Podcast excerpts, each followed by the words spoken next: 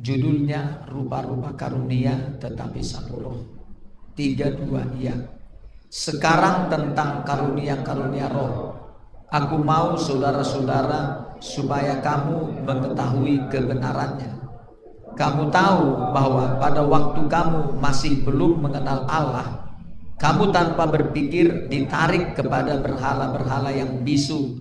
Karena itu aku mau meyakinkan kamu bahwa tidak ada seorang pun yang berkata-kata oleh roh Allah dapat berkata terkutuklah Yesus dan tidak ada seorang pun yang dapat mengaku Yesus adalah Tuhan selain oleh Roh Kudus. Puji Tuhan.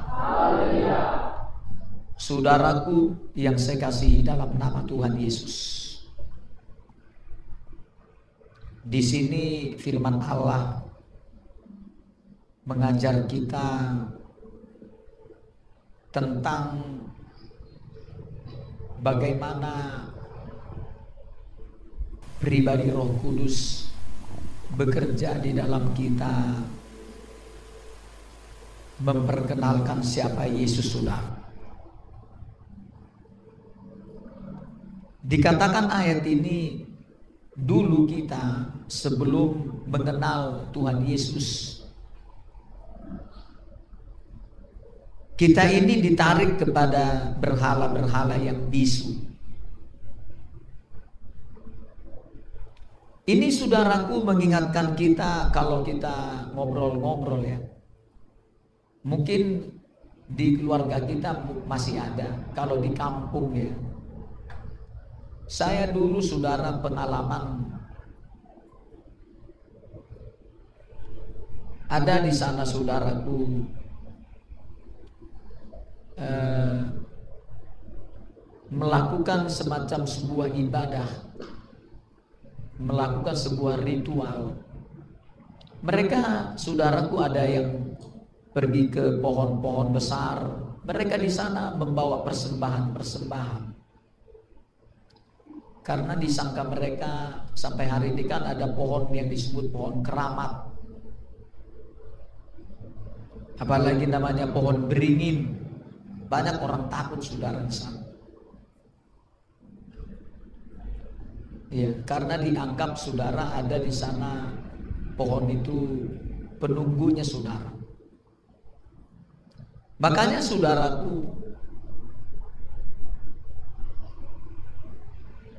itu dinamakan saudara ditarik kita kepada berhala-berhala yang bisu, termasuk kepada menyembah batu, menyembah patung, ya, juga saudaraku, mereka bisa juga percaya kepada matahari, bulan. Sampai hari ini kan banyak orang percaya dengan juga bintang-bintang. Ada bintang Capricornus, bintang Sagittarius. Sebetulnya saudara itu mereka ditarik, ditarik kepada berhala-berhala yang bisu saudara. Atau disebut juga saudaraku hidup dalam yaitu okultisme ya, okultisme yang percaya kepada yang seperti itu. Ada juga saudaraku mereka memang ada karya-karyanya si iblis. Ya, kalau kita baca saudara, misalkan coba kita baca dulu saudaraku. Misalnya di sini Yesaya 57 lah. Yesaya 57. Ini saudara penting kita pahami ya.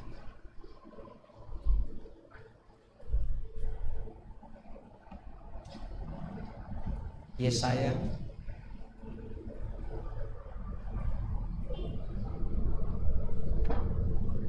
pasal sebentar saudara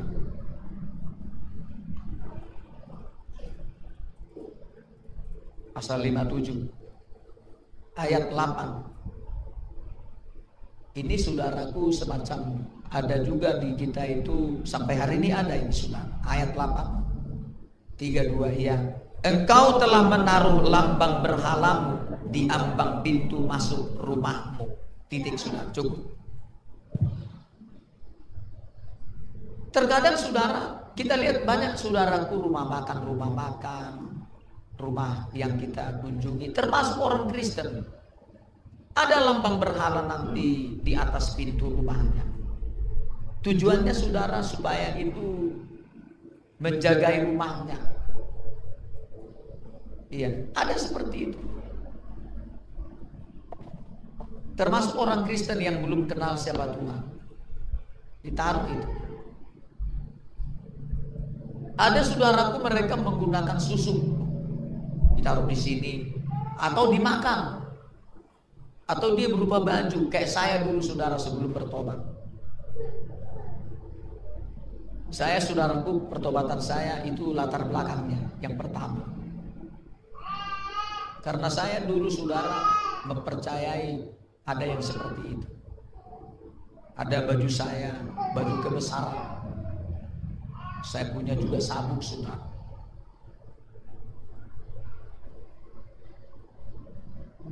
Iya. Karena di sana saudaraku dipercaya ada, ada sesuatu kekuatan. Tetapi saudara, ketika orang ya katakanlah dia pernah meminum dari dukun, ada minuman, ada makan, kayak kami dulu seperti itu. Ya, ada juga nanti saudaraku ketika pergi ke kuburan bawa makanan atau nanti tahun baru mereka membawa semacam satu makanan tertentu kepada nanti bertahun baru kepada orang yang sudah meninggal. Karena dianggap kalau orang nulis saudara ada di sana pertama tingkatannya ada namanya begu. Kalau waktu itu begu itu artinya gini, ada tingkatan rohnya saudara, kualitas. Begu itu rohnya saudara. Begu niopung. Baru tingkatan yang kedua. Tondi niopung. Baru tingkat yang ketiga. Sahala niopung. Ada saudara kalau dilihat saudaraku tingkatan. Mereka menganggap saudara bahwa roh-roh orang mati itu masih berkeliaran menjagai orang misalnya keluarganya. Padahal itu adalah tipu muslihat iblis sudah. Belum lagi disuruh nanti makan ini, makan itu. Iya. Saudara mau tahu kalau ketika ada lambang-lambang seperti itu di sini, ketika itu ada, itu setidaknya ada tiga fungsinya bagi si iblis sunnah. Pertama apa? Misalnya kita makan lah, ada susu atau apa, ya ditaruh di sini atau kita makan berupa minuman atau makanan. Maka tubuh kita itu sudah resmi menjadi baik berhala, bukan baik Allah. Ya, rumah berhala. Rumah iblis, sudah. Nah, di sana ada yang pertama benda yang kita makan atau yang kita minum atau menempel di tubuh kita atau ada di dompet kita atau ada yang menjaga di rumah kita ditaruh di depan pintu misal saudara ada lambang berhalanya saudara. Maka saudaraku yang pertama bagi iblis itu adalah tujuannya satu sebagai alat dia untuk memata-matai kita. Memata-matai yang ada memakan itu atau taruh susu di sininya atau ini supaya dia ganteng atau dia cantik saudara. Kan ada susu dia. Supaya orang segan atau kebal. Kita ditarik dulu ke sana, saudara. Nah, pertama, benda itu adalah alat si iblis untuk memata-matai kita. Artinya memata-matai, saudara. Contoh seperti mobil ya, atau HP. HP, kalau HP itu sudah terdaftar, saudara, terregistrasi. Kalau ada yang maling, asal itu tetap, misalnya apa, apalagi dipergunakan itu nanti di mana keberadaannya tahu dari pihak berwajib saudara misalnya dari kepolisian. Tahu itu. Di mana berada? Seperti itulah saudara misalnya mobil mobil itu kan ada GPS-nya ke mana mobil kita kalau di misalnya dikatakanlah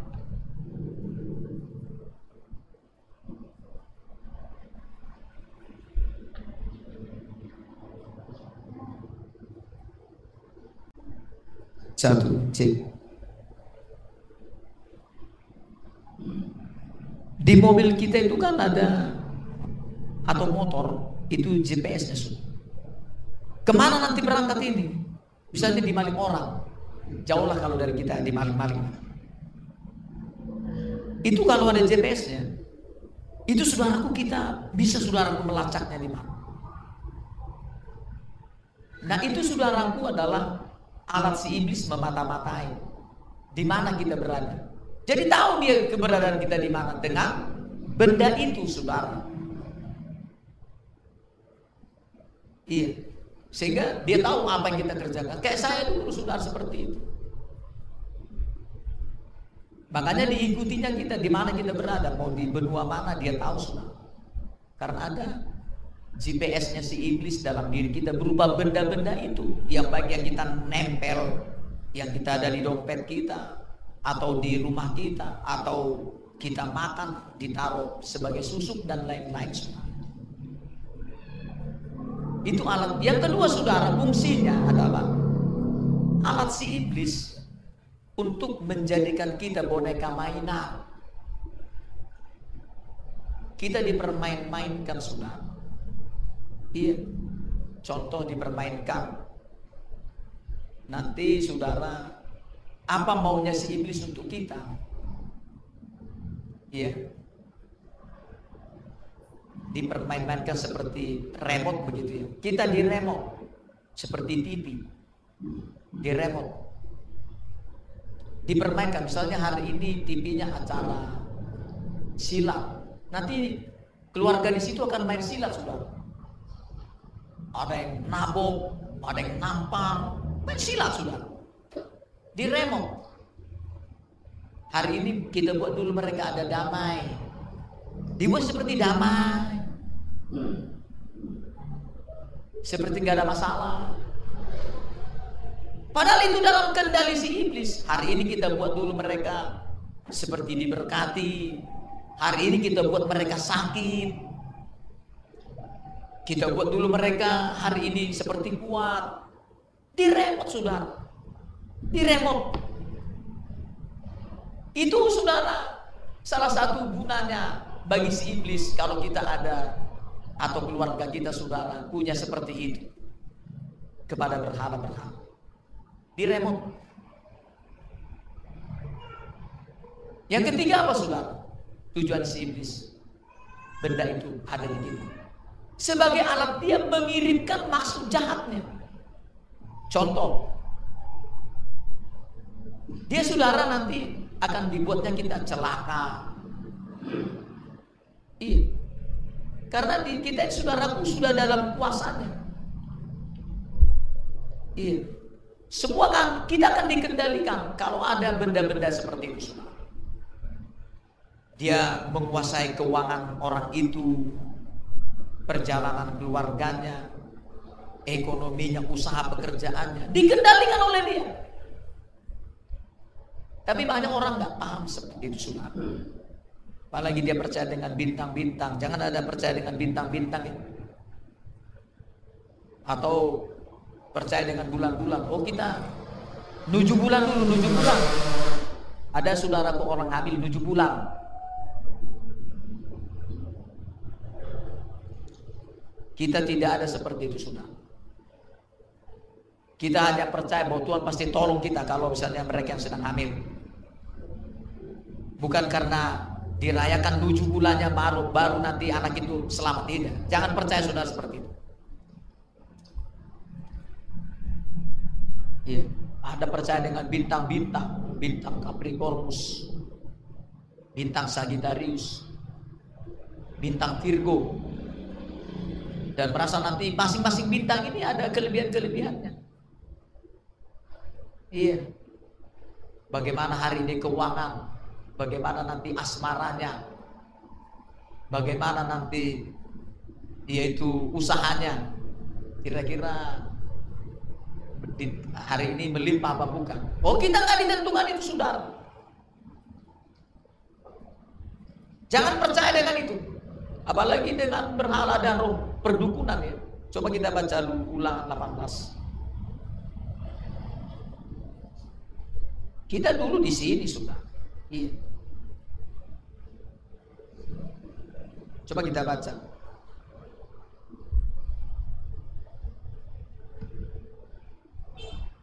Ayat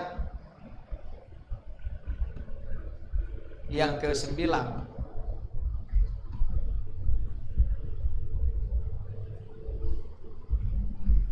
dengan ayat yang ke sampai 11. Kita baca. Apabila engkau sudah masuk ke negeri yang diberikan kepada oleh Tuhan Allahmu, maka janganlah engkau belajar berlaku sesuai dengan kekejian yang dilakukan bangsa-bangsa itu. Di antaramu janganlah didapati seorang pun yang mempersembahkan anaknya laki-laki atau anaknya perempuan sebagai korban dalam api ataupun seorang yang menjadi petenung, seorang peramal, seorang penelaah seorang penyihir, seorang pemantra, ataupun seorang yang bertanya kepada arwah-arwah atau kepada roh peramal atau yang meminta petunjuk kepada orang-orang mati. Ya sudah, nggak boleh. Itu kekejian bagi bangsa-bangsa yang tidak kenal Tuhan, saudara. Kata ayat ini. Makanya kalau ada keluarga kita dia tukang tenung, suka ngeramal, apalagi surat tangan. Mana coba lihat tanganmu dulu. Oh, kau ini agak pelit. Oh, kau boros ini boros. Kalau nanti arahnya ke sini, oh, kau akan jadi orang besar.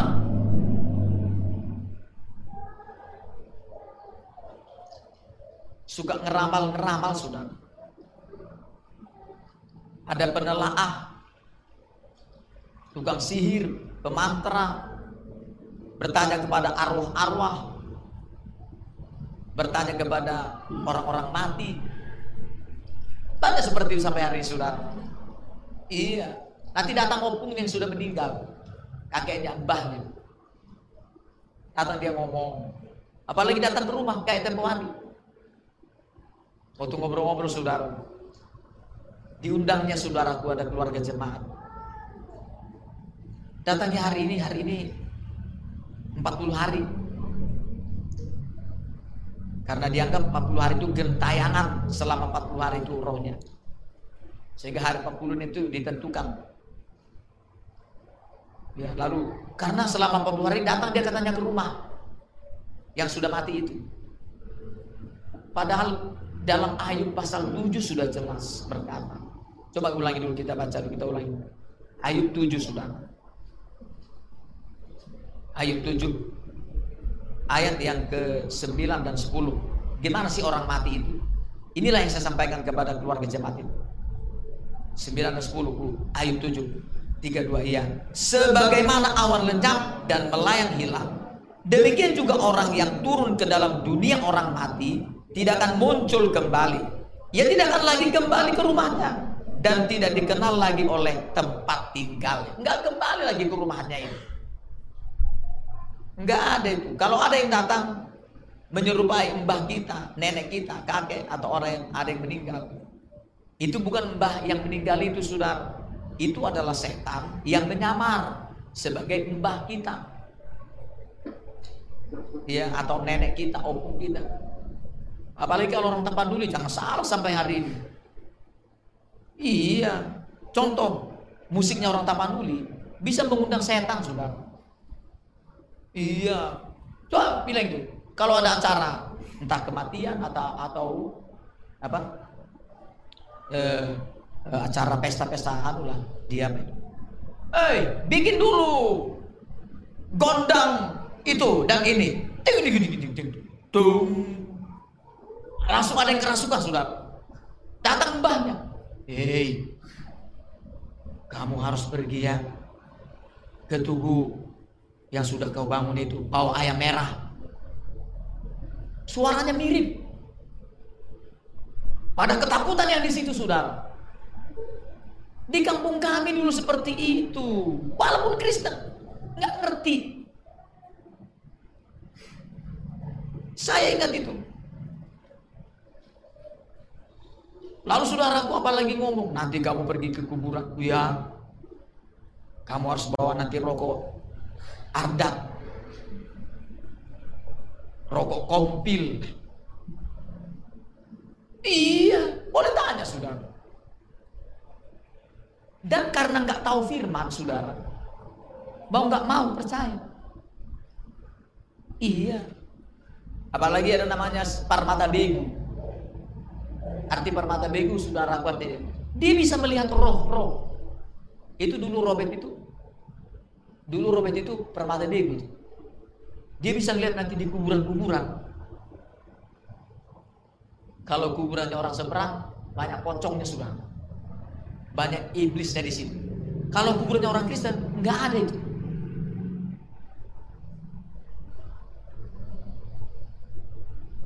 Dilihat kan? Makanya kalau lewat dari situ, kan kalau orang kalau kita kan permisi ya bah ya permisi bah, sabda pung. Iya, saya dulu gitu. Apalagi masuk hutan, apalagi masuk apa? Laut Selatan, pasti permisi. Ada dua acara ritual. Takut sama Nyi Roro dulu. Bikin dulu sesajen. Permisi ya. Apalagi masuk hutan. Permisi ada ritualnya. Iya. Apalagi kalau ada apa acara di laut, mau ada acara. Oh, bikin dulu tabur bunga. Karena takut sudah. Itu saudaraku adalah okultisme saudara. Memang ya bagi mereka yang masih mempercayai itu urusan mereka. Masuk saya di sini kita Kristen nggak boleh saudara. Iya. Nggak boleh seperti itu. Apalagi saudara ada penglaris. Pak nanti bikin di warungmu ya di sana. Penglaris. Laris nanti warungnya. Iya, laris ada penglarisnya. Ada di super kelihatan cantik, kelihatan ganteng saudara. Itu okultisme saudara. Percaya dengan berhala-berhala seperti itu. Jangan saudara. Kita tidak boleh ditipu oleh kuasa gelap. Kalau ada masalah, pergi ke dukun. Iya, kehilangan dompet. Dulu ada jemaat kehilangan dompet. Tapi karena baru ber, baru ber, bergabung, namanya ngerti. Dia kehilangan dompet dicopet. Pergi ke dukun dia. Arahnya sana. Asik aduh saudara. Kita dulu ditarik ke sana. Memang saudara kadang-kadang ada mereka berhasil. Coba kita baca. Tapi kalau berhasil saudara berhati-hati. Takutnya nanti uh mereka juga benar kata kita kan coba kita baca ulangan 13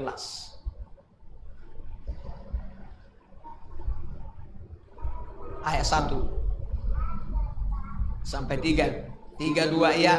Apabila di tengah-tengahmu muncul seorang nabi atau seorang pemimpi dan memberitahukan kepadamu suatu tanda atau mujizat dan apabila tanda atau mujizat yang dikatakannya kepadamu itu terjadi dan ia membujuk mari kita mengikuti Allah lain yang tidak kau kenal dan mari kita berbakti kepadanya maka janganlah engkau mendengarkan perkataan Nabi atau pemimpi itu. Sebab Tuhan Allahmu mencoba kamu untuk mengetahui apakah kamu sungguh-sungguh mengetahui apa mengasihi Tuhan Allahmu dengan segenap hatimu dan dengan segenap jiwa. Artinya gini.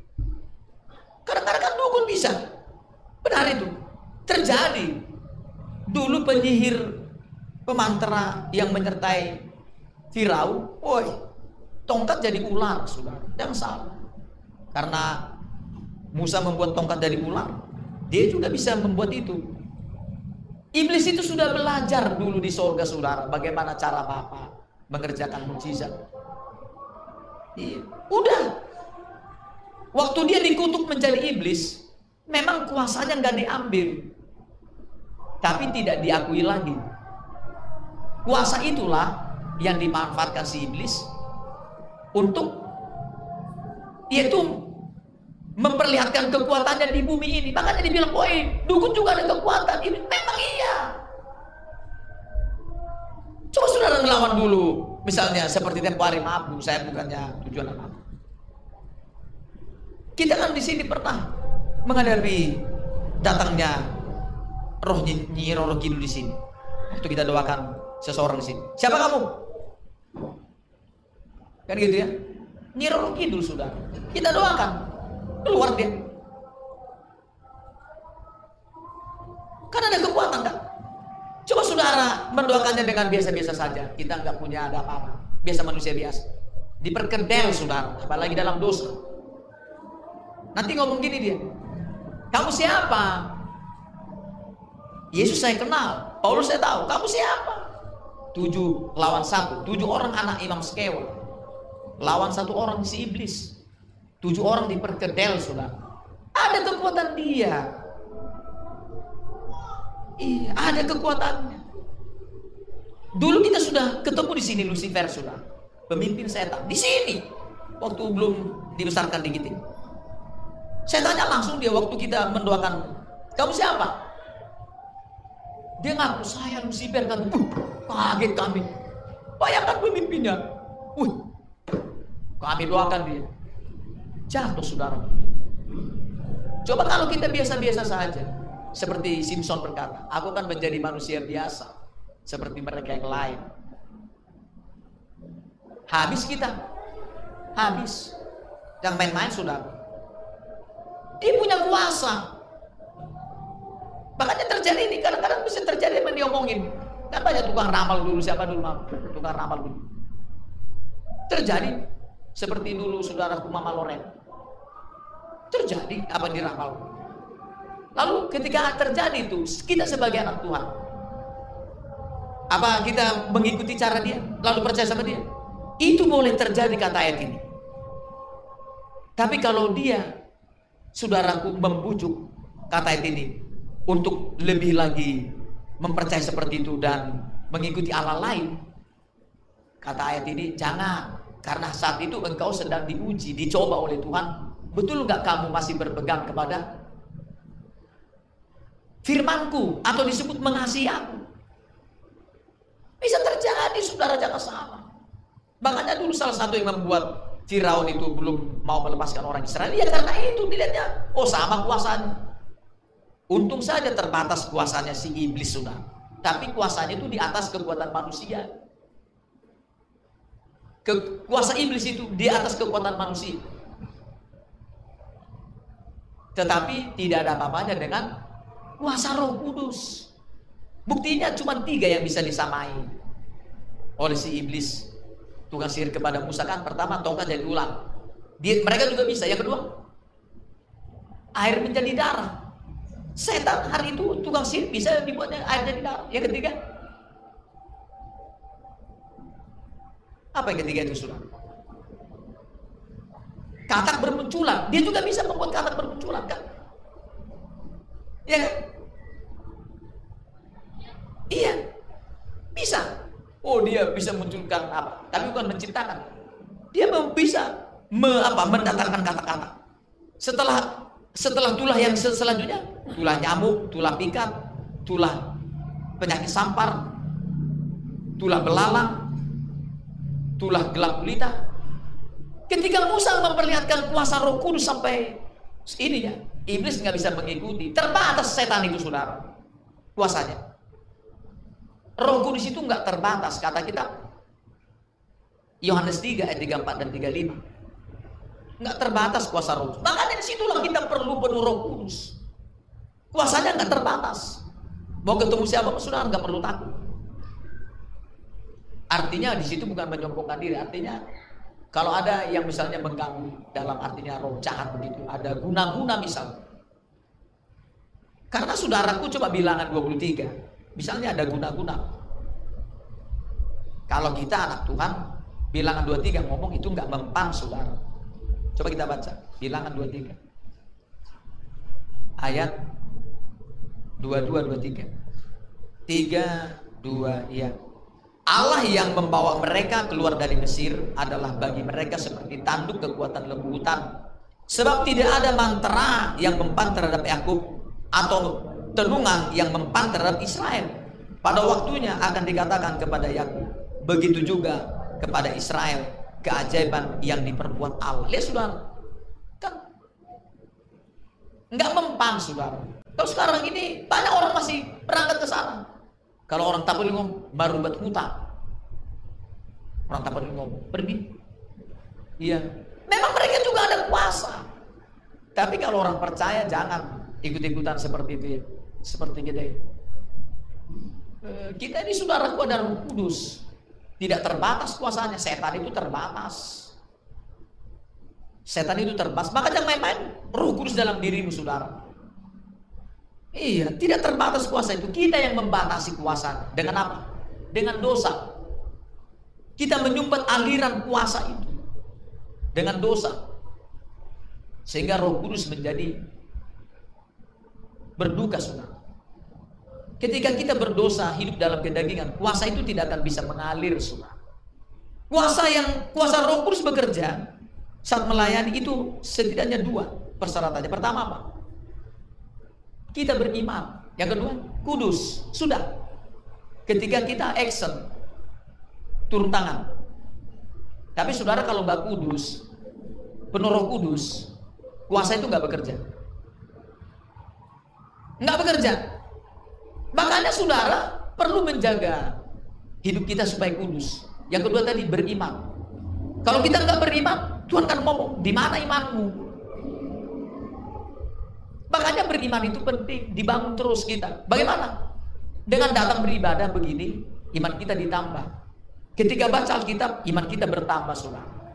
Begitu. Tapi kalau saudara nggak baca Alkitab, nggak kudus, pas action, bisa ditertawakan kita, saudara. Tapi mempersiapkan kita terjun ke lapangan setidaknya ada empat. Pertama apa? Sikap hati harus benar.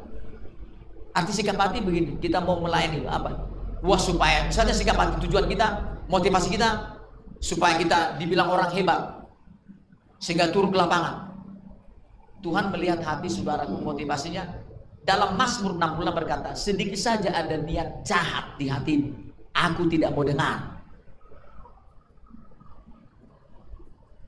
Tuhan ngomong begitu saudara. Motivasi kita harus benar. Sikap hati harus benar. Ya hati kita ini.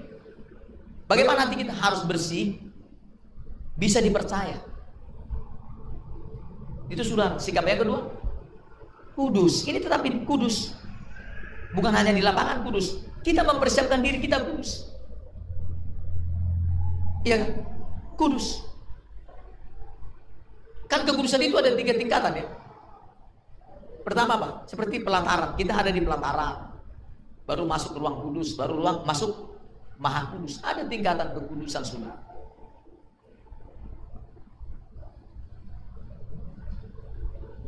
Ya kan? Itu firman Tuhan ngomong. Lalu yang ketiga apa? Setia baca Alkitab. Yang keempat apa? Penyerahan. Banyaklah berdoa banyak berpuasa. Ketika empat ini saudaraku melekat dalam diri kita, terjunlah saudara ke pelayanan. Saya percaya Tuhan masih bekerja.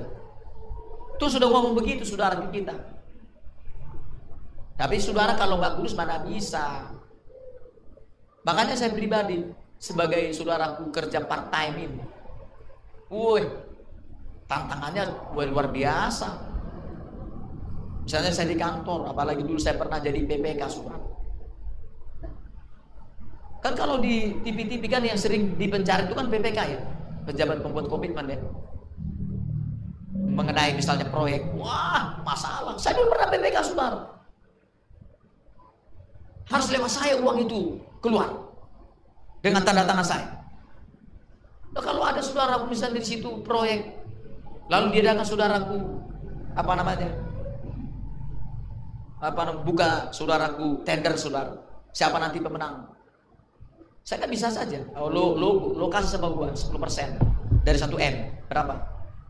100 juta misal. Saya kan sudah gak kudus sudah. Apalagi bikin nota palsu. Iya. Nota fiktif. Apalagi juga terjadi markup. Aturan harganya 5 ribu jadi 10 ribu. Jadinya cuma 3 juta, dibuat 6 juta. Namanya korupsi sudah. Kita diperhadapkan seperti itu. Kita terjun di situ. Jangan pernah jangan pernah kita mimpi kita dipakai Tuhan. Enggak pernah bisa dipakai Tuhan seperti itu. Karena Yesus sendiri ngomong. Kalau dalam 2 Timotius 2 ayat 21 berkata, barang siapa menguduskan dirinya dia akan dipakai Tuhan menjadi alat kemuliaannya. Enggak, saudaraku enggak mudah saudara hidup kudus. Apalagi dengan penyerahan, puasa. Iya, makanya saya bersyukur ya dengan sebagai melayani ini saya terikat dengan Tuhan. Terikatnya apa? Mau nggak mau saya kan hari ini saya harus berdoa, saya harus berpuasa, walaupun banyak kesibukan. Walaupun memang saya tahu tidak maksimal puasa saya. Kalau disertai dengan kesibukan, ngurus anak, ngurus keluarga, ngurus apa namanya kerjaan. Memang nggak maksimal, cuma tidak batal, hanya tidak maksimal saja. Iya, tidak masalah. Makanya saya tak berjuang untuk berpuasa. Iya, apa pun yang sedang terjadi, saya harus datang ke Tuhan. Nah ini saudara, kan kita mau dipakai Tuhan saudara, supaya kuasa Roh Kudus itu yang tidak terbatas akan bekerja. Saya kemarin saya kan dapat di salam ya maaf ini saya udah saya taruh di saya posting saudara itu di di ini saya di status saya. Ada di apa namanya? Mereka baru keluarga baru. Ya. Kemarin mereka datang saudaraku hampir semua. Wih, tepuk tangannya udah enak lah. Penuh saudara. Bangku itu. Ya paling mungkin satu atau dua lah bangku yang nggak keisi. Senang betul saya. Dulu kami terima itu hanya tinggal tujuh orang, delapan orang sudah. Sekarang kita sudah ada empat puluhan orang kan? Apa nggak dahsyat Tuhan itu? Yang mengerjakan. Lalu saudara, dia ngasih tahu ke saya, Pak, ini istri saya sakit istam. Padahal dia sedang hamil. Bagaimana nih Pak? Nah, jangan takut, percaya saja. Ayo, lalu kita bikin altar kol sudah. Kita doakan. Lalu saudaraku pas kemarin datang dia. Saya nggak tahu saudaraku. Waktu kan saya kan nggak langsung saja dikasih saya misalnya amplop gitu ya. Saya nggak langsung buka kan, saya kantongi saja. Saya baru dipanggil. Artinya, Pak, sebentar Pak, ada apa? Woi puji Tuhan apa setelah didoakan ini istri saya kistanya langsung kami cek Pak ke dokter hilang Pak sembuh Wih, saya bukan di rumah lah kan, saya kan di rumah lah sampai saya buka. Ada tulisan ini. Saya bersyukur kepada Tuhan. Oleh karena didoakan Pak Pendeta dan dioleskan pakai minyak doa, penyakit kista saya sudah sembuh, sudah hilang. Siapa yang mengerjakan itu? Kuasa Roh Kudus, bukan saya. Tapi kuasa itu bekerja sama siapa? Sama orang yang belajar berjuang hidup kudus. Kan begitu ya. Makanya saudara punya memang empat bagian ini. Iya, memangnya bisa kita bisa datang itu datang jiwa-jiwa. Karena apa? Karena daya tarik daya tarik saya. Siapa saya? Saudara, inilah saya. Apa ada? Apa saya punya daya tarik? Enggak ada daya tarik saya. Apa Tuhan mau pakai daya tarik saya? Katakanlah saya ganteng gitu. Apa Tuhan pakai saya ganteng saya? Memenangkan jiwa. Enggak ada hubungannya saudara. Enggak ada relasinya. Eh, atau saya punya karisma. Wih, Bapak itu kalau bicara punya karisma. Karisma Budio. Ada di sana. Mbak Karisma Huta Barat.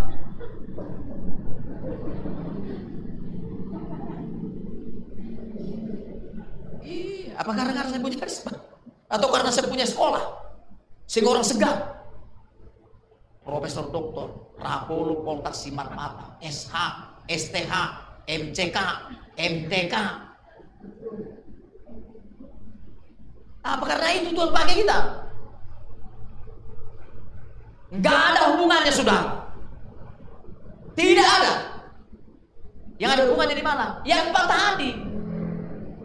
Tapi semuanya diikat dengan beriman. Lakukan sikap hati dengan iman. Lakukan kekudusan dengan iman. Lakukan membaca kitab dengan iman. Lakukan saudaraku apa namanya tadi? Penyerahan dengan iman. Baru kuasa bekerja. Tapi saudara kalau nggak kudus, contoh, nggak usah banyak kudus dulu. Coba kita baca kata Yesus ini. Kata Yesus. Bukan Yesus yang ngomong ini. Siapa yang ngomong ini? Orang yang baru dijadikan Tuhan eh, apa? Yohanes 9. Lihat di sini. Wah, itu biasa ini kata-kata ini. Yohanes 9. Apa katanya sini, Saudara? Ini luar biasa. Ini orang itu ngomong ayat 31. 32 ya. Kita tahu bahwa Allah tidak mendengarkan orang-orang berdosa, melainkan orang-orang yang saleh dan yang melakukan kehendaknya. Ini saudara kudus namanya. Artinya Tuhan Yesus nggak bisa menjelikan mata orang buta itu kalau dia bukan orang yang saleh. Kalau dia bukan orang yang melakukan kehendak Allah. Orang-orang berdosa seperti Farisi Taurat nggak bakal dipakai. Itulah sebabnya saudaraku, kita datang ke Tuhan ini. Kalau kita perjuangkan empat bagian ini masing-masing kita, woi, percaya saudara, nggak usah khawatir, masing-masing kita pasti dipakai Tuhan. Masing-masing kita. Makanya saudara, seperti di sini lihat, kembali 1 Korintus 12. Supaya jangan terlalu melebar, saudara. Apa namanya? Dikatakan sini lihat. Nah makanya lalu datanglah saudaraku pekerjaan roh kudus. Nah ini saudara kalau kita baca kejadian pasal 1 waktu Tuhan menciptakan langit bumi ini belum langit bumi belum berbentuk tapi sudah ada roh kudus melayang-layang. Makanya saudara penting diutus roh kudus. Supaya lewat roh kudus bumi ini dibentuk kita gambaran bumi belum berbentuk dan kosong gelap gulita. Iya. Itu kan dulu kita gitu, belum berbentuk kosong gelap gulita. Roh Kudus datang saudaraku melalui Tuhan Yesus. Makanya siapa yang percaya sama dia, Roh Kudus akan bekerja. Memperkenalkan Yesus lewat firman. Ya kan? Maka firman itu dibilang, lalu berfirmanlah Allah, jadilah ini terang. Jadi, siapa itu mengerjakan? Roh Kudus. Firman itu terlaksana oleh Roh Kudus. Yang salah saudara. Makanya Paulus ngomong 1 Korintus 2. Apa ngomongnya? Aku menyampaikan pemberitaanku bukan hanya bukan dengan kata-kata yang indah, supaya orang senang mendengar. Tidak. Tapi dengan kekuatan Roh Kudus aku menyampaikan firman. Lihat kata-kata itu saudara. Kalau saya menyampaikan di sini kata-kata yang indah supaya saudara senang dengan saya, saya kedagingan saudara di sini. Kedagingan. Sehingga saudara nggak bakal dibangun. Iya, tapi kalau dengan kekuatan Roh Kudus, maka firman itu akan bekerja dalam diri kita. Walaupun kita menderita, walaupun kita sengsara seperti jemaat yang ada di Tesalonika, kamu dulu tertindas.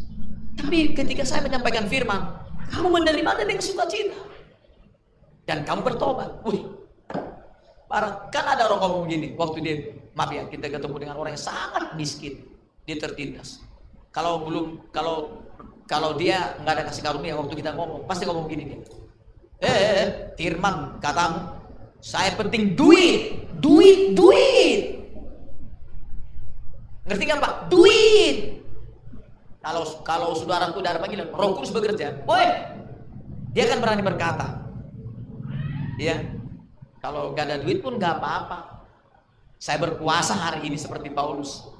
Paulus saudara kalau puasa, bukan kayak sekarang kita ini. Kalau puasa, beli gorengan, kelapa muda, Kayak saya seperti itu kalau buka puasa. Siapkan kelapa muda.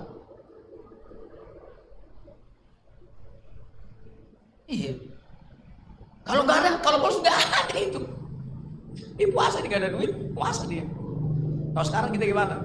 Nggak ada duit, pening tujuh keliling sudah. Tapi itulah kekuatan Roh Kudus, itulah hebatnya Roh Kudus itu kalau udah menyampaikan firman. Lihat di sini, Roh Kudus lah yang memperkenalkan Yesus. Ya makanya kita sekarang mengaku Yesus itu Tuhan karena apa? Roh Kudus yang bekerja dalam tapi pribadinya belum. Tapi dia bekerja, itu aja. Apa? Misalnya orang bertobat kan pekerjaan Roh Kudus itu. Contoh, ketika disampaikan firman, dia insaf. Siapa yang bosan? Roh Kudus. Melalui firman itu. Tapi belum penuh Roh Kudus. Waktu dibaptis, itu pekerjaan Roh Kudus. Waktu kita ngomong Yesus adalah Tuhan, itu pekerjaan Roh Kudus. Tapi belum penuh Roh Kudus. Kalau belum berbahasa roh. Itu tanda utamanya semua. Kan begitu ya. Dan kalau ini nggak boleh, kalau kalau Roh Kudus nggak nggak bisa ngomong dia terkutuklah Yesus. Kalau ada orang ngomong gitu, itu bukan Roh Kudus itu. Apalagi kita dihina-hina. Saya dulu pernah diomongin orang. Dia main pendeta itu siapa ini? Masa dia sampai ke Pentakosta terus dia ibadah terus dihipnotis sama pendeta itu. Bukan saya menghipnotis saudara, Roh Kudus yang bekerja, menarik dia. Salah itu. Itu sebabnya saudaraku di sini. Roh Kudus akan memperkenalkan itu. Lalu Roh Kudus itu apa? Mengerjakannya dalam kita. Diberikan kata ini karunia-karunia roh. Seperti kita ini anggota tubuh banyak. Ada kepala, ada tangan, ada semua anggota tubuh. Tapi semuanya satu tubuh. Sama dengan kita. Banyak kita karunia-karunia roh. Tapi satu roh. Tidak boleh saudaraku mengatakan karunia si A lebih hebat, si B, si B tidak. Jangan, kita tidak boleh merendahkan satu dan lain. Kita sama di hadapan Tuhan. Tapi nggak boleh me, mengata-ngatai karunia ya, jangan. Kalau ada di antara kita misalnya, katakanlah saya, saya ada karunia misalnya, lalu saya sedikit ada salah. Saudara jangan mengkambing hitamkan karunia itu ya. Bukan si karunianya yang salah. Orang dia itu yang salah, sama seperti sekarang. Kalau ada kan ada institusi ngomong, tidak dipungut biaya. Kan itu ya? Tapi ketika masuk sana, weh, setiap pos dikasih duit. Yang salah siapa? Oknumnya. Bukan institusinya. Bukan roh kudus yang salah. Tapi apa? Orangnya. Karunia, Tuhan marah saudara. Itulah gunanya datang kebaktian supaya dibenahi karena kita ini kan masih banyak kesalahan-kesalahan kita. Siapa kita yang perfect saudara? Banyak kita kekurangan, banyak salah. Kita nggak boleh saling menghakimi. Saya bilang kemarin di di apa di, di Batu Raja. Kalau ada saudara salah, tegur dia.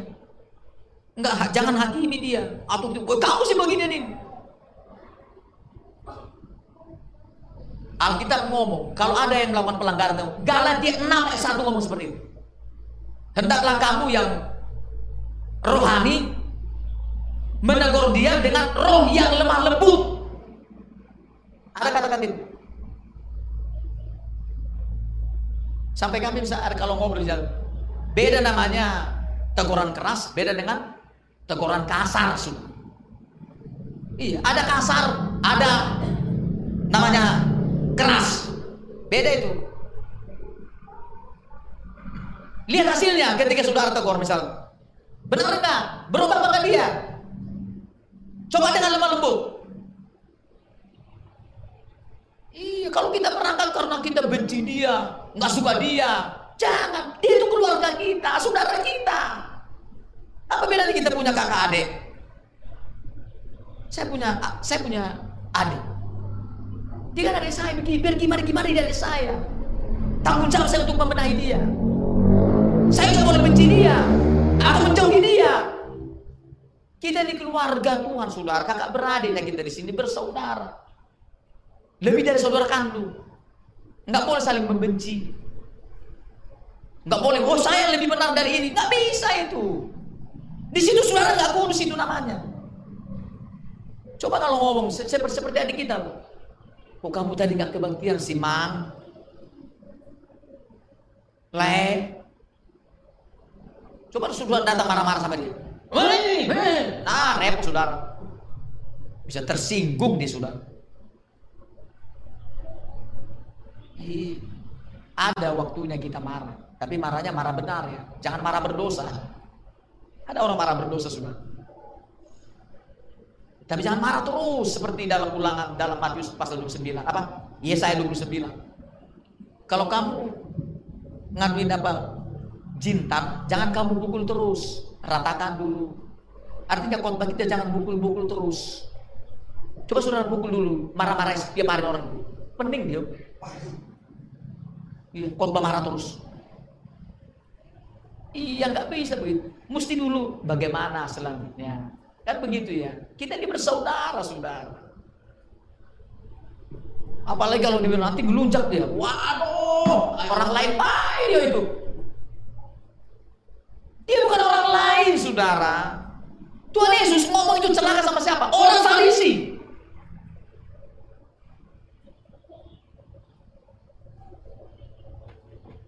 Nah itulah sebabnya saudara saya menyampaikan ini. Sama kita, kalau kita ada roh kudus itu sudah.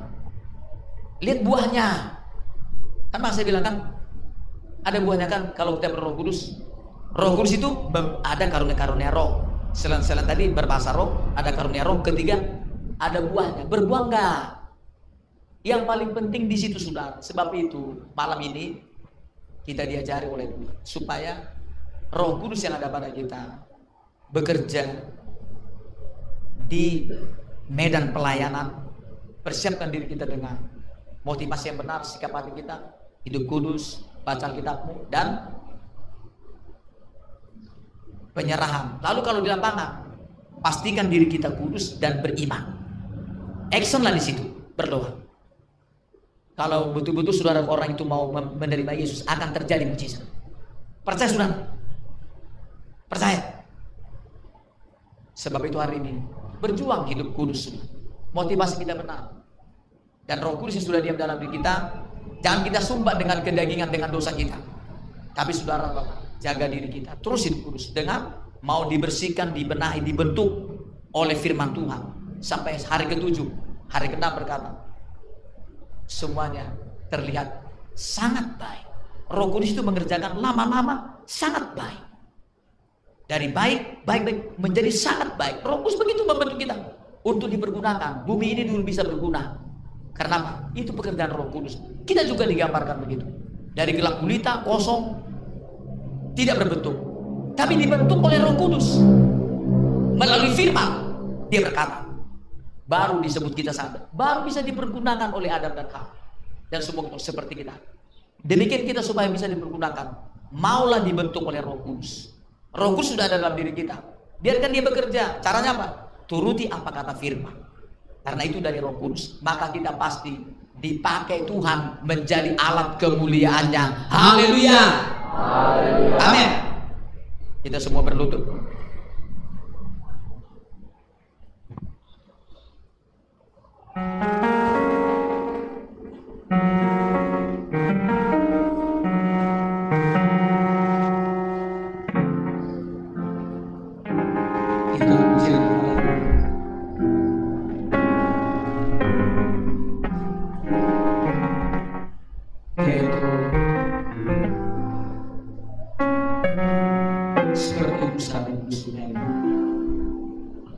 Saudara, sungai itu digambarkan dalam kitab Yeskel 47.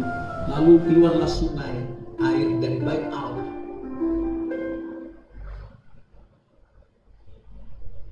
Luar biasa sungai itu sudah membuat cukup banyak pohon-pohon, banyak ikan.